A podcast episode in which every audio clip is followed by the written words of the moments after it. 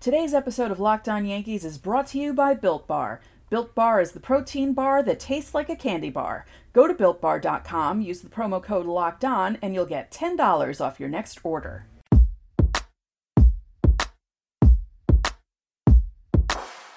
You are Locked On Yankees, your daily New York Yankees podcast.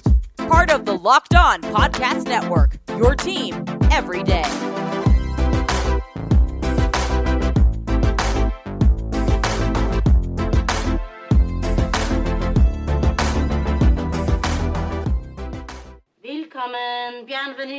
Welcome. You're listening to the Locked On Yankees podcast, which is part of the Locked On Podcast Network, your team every day. I'm your host, Stacey Gotsulias. You can find us on Twitter at Locked On Yankees, all one word. You can find me on Twitter at Stace Gotts. Please feel free to tweet questions or comments to either account. If you're a new listener to the show, hello and welcome. If you're a returning listener, welcome back. I hope you all enjoyed today's episode. We will be, I guess, recapping the regular season because the playoffs begin tomorrow. And tomorrow's episode will be the preview of the series with Cleveland. Today, we'll just be looking back at this weekend against the Marlins, my thoughts about how I think the Yankees are going to do in the playoffs, and more. But first, you can get Locked On Yankees and all other Locked On podcasts straight to your phone in Apple Podcasts, Google Podcasts, Himalaya, Spotify, Stitcher, or anywhere else you get your podcasts. And when you get into your car, you can tell your smart device to play podcast Locked On Yankees. I'm just going to say it. The last week of the season does not give me confidence in the Yankees for the playoffs. They essentially backed into the playoffs. They were a Blue Jays loss away from being the eighth seed instead of the fifth seed, so things could have been a total disaster. They could have had to go down to Tampa to play three games, so at least that didn't happen. But now they're going to Cleveland to face a team they haven't seen all season. They have no idea what to expect from this matchup.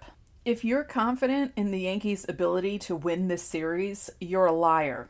They went 2 and 5 in the last 7 games of the season. Now they were only outscored by 10 because they had a couple their two wins were blowout wins they beat Toronto 12 1 and they beat the Marlins 11 4. But on the opposite end of the spectrum, Toronto beat them 11 5 and 14 1. The Marlins beat them 5 0 yesterday on Sunday, which was a great way to close out the season. Again, if you're confident in this team and think that they can turn things around or turn things on in time for the playoffs, more power to you, but I don't feel it. And I think it's silly of them to believe that they can do that as well. Why couldn't they beat the Marlins? The Marlins aren't that great a team. Is it because maybe the Yankees aren't that good a team and that what we're seeing from them for most of the season is what they actually are? Or is this a case of a team that would have just performed better if it were a 162 game season and that 60 games aren't an indication of what this team can actually do? In any case, they finished 33 and 27. They finished second place in the AL East. Again, they could have finished third in the AL East and could have been the eighth seed. Thank goodness that didn't happen. They finished seven games behind the Rays. They were never under 500. They did get to that point where they were really close to 500, and then they rattled off a bunch of wins in a row. That's the frustrating part about this team. They're very hot and they're very cold.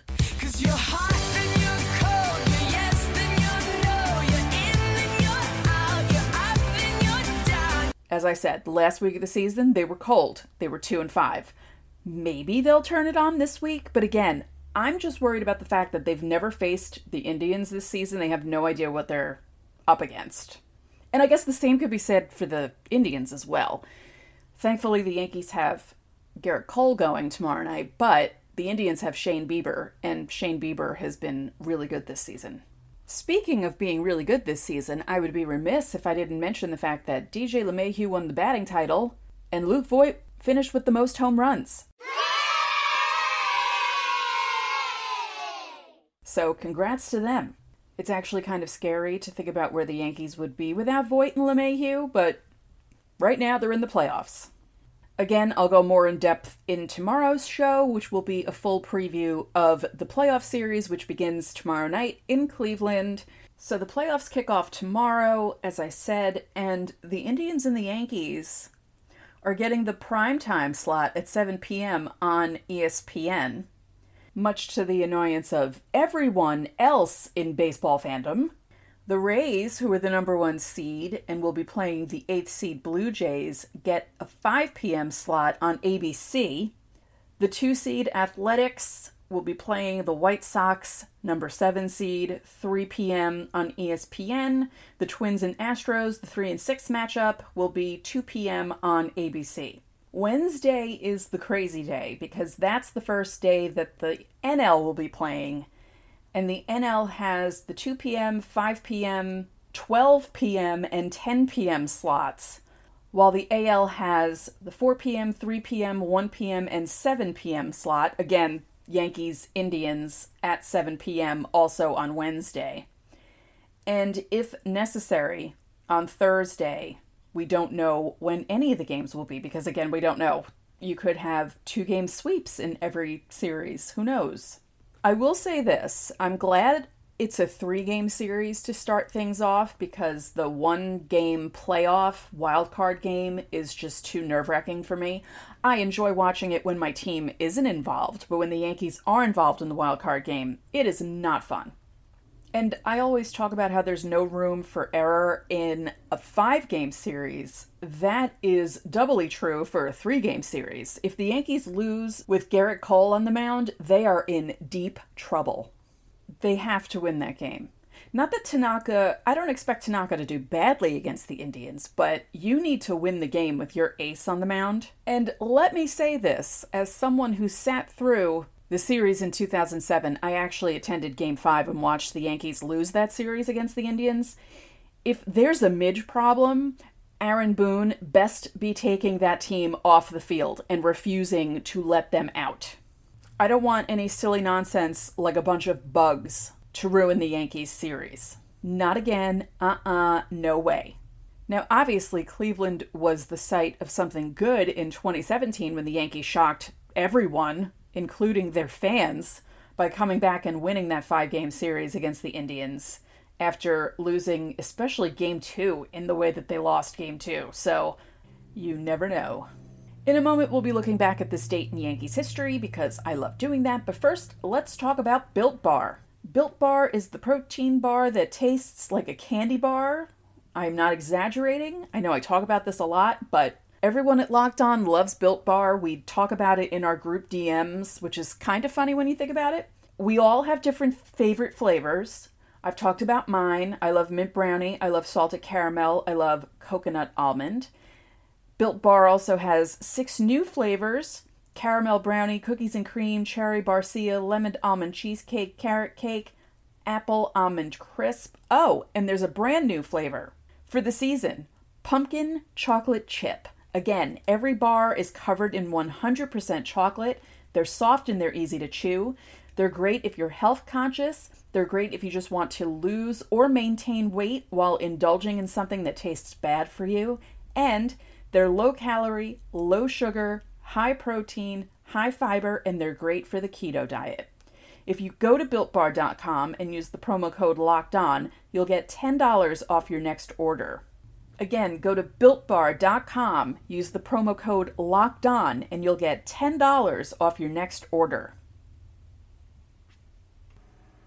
It's time to look back at this date in Yankees history.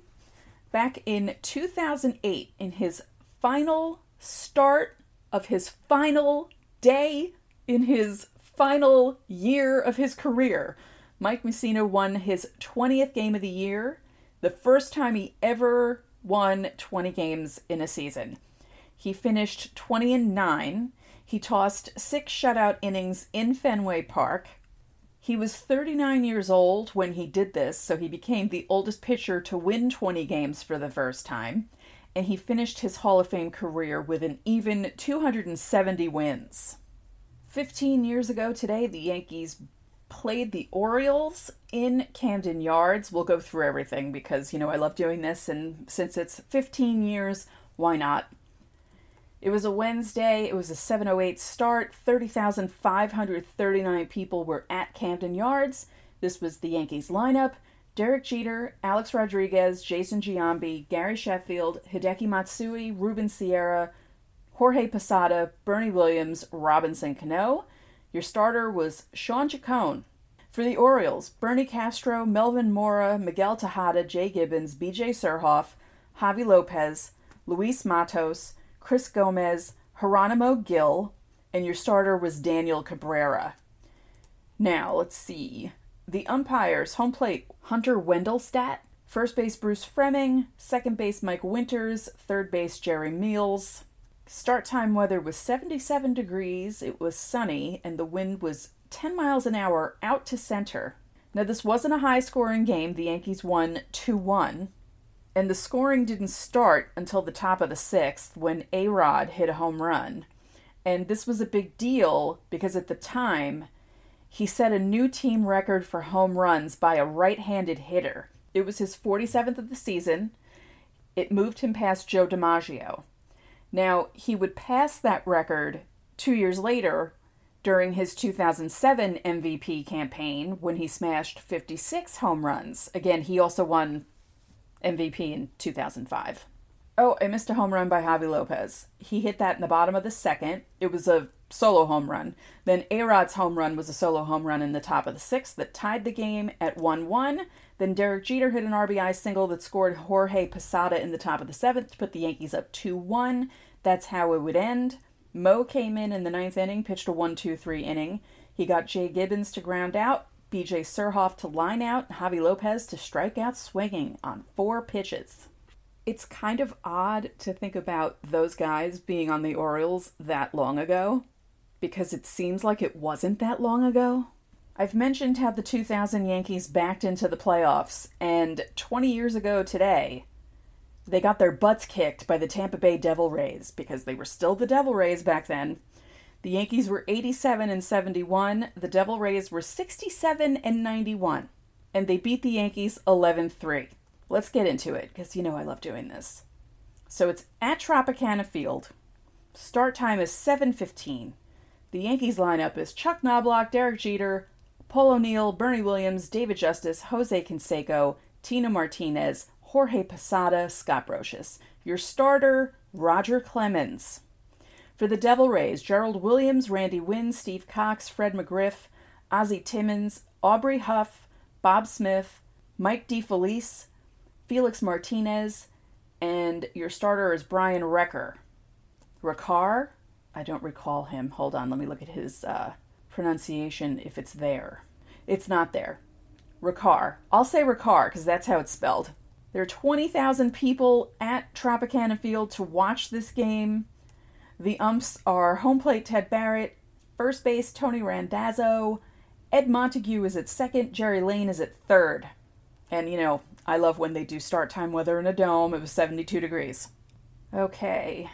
The Devil Rays didn't score until the bottom of the second. Ozzie Timmons hit a home run off Clemens to put them up 2 0.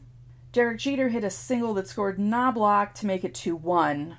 In the bottom of the third, Randy Winn hit an RBI single to score Felix Martinez, put the Devil Rays up 3 1.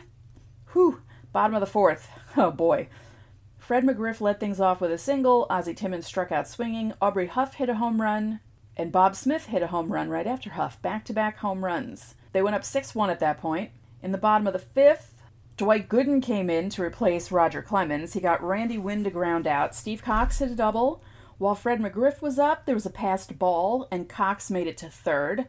Fred McGriff was intentionally walked to load the bases. Ozzie Timmons hit a ground out to short, so there was a force out at second. Cox scores, makes it 7 1.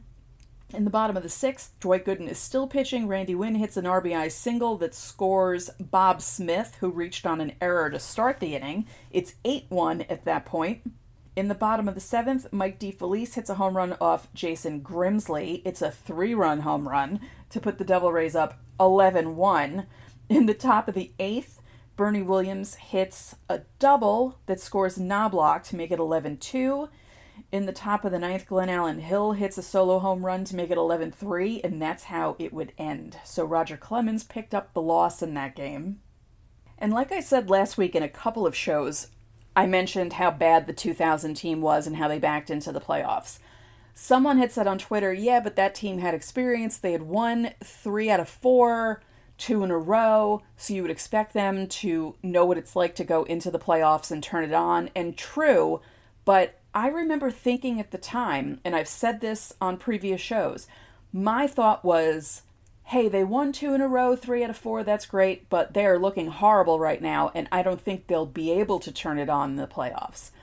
This is how I feel about this year's team. This year's team doesn't have the same experience as the 2000 team does, and I don't see them turning it on the playoffs. They believe that they're going to. I saw a bunch of Instagram posts last night. Um, Aaron Judge, I don't know if he bought everyone Apple Watches or something, and talking about turning them on for the playoffs, which um, that's kind of bad considering all the Apple Watch stuff that happened in 2018 and why the Red Sox got in trouble. But anyway, the Yankees players believe that they'll be able to turn it on for the playoffs. I would like to believe that they're going to turn it on for the playoffs. I don't want to see them eliminated in the first round, obviously. But again, anything can happen, so just prepare yourselves for that. It's been a strange year in every aspect of our lives, so it stands to reason that the baseball playoffs will also be very strange, and you could see a team like the Blue Jays end up winning the World Series. I will not be making any definite proclamations because I I don't even know what I'm feeling right now.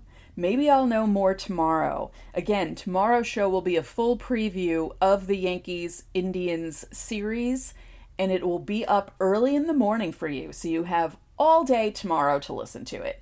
But for now, that's it for this episode of Locked On Yankees, which is part of the Locked On Podcast Network, your team every day. I'd like to remind you that you can subscribe to the show in Apple Podcasts, Google Podcasts, Himalaya, Spotify, Stitcher, or anywhere else you get your podcasts. And when you get into your car, you can tell your smart device to play podcast, Locked On Yankees. One more thing, if you could be so kind, please rate the podcast and spread the word about this podcast to your fellow Yankee fans. We would really appreciate it. Enjoy your Monday, and I will talk to you all tomorrow.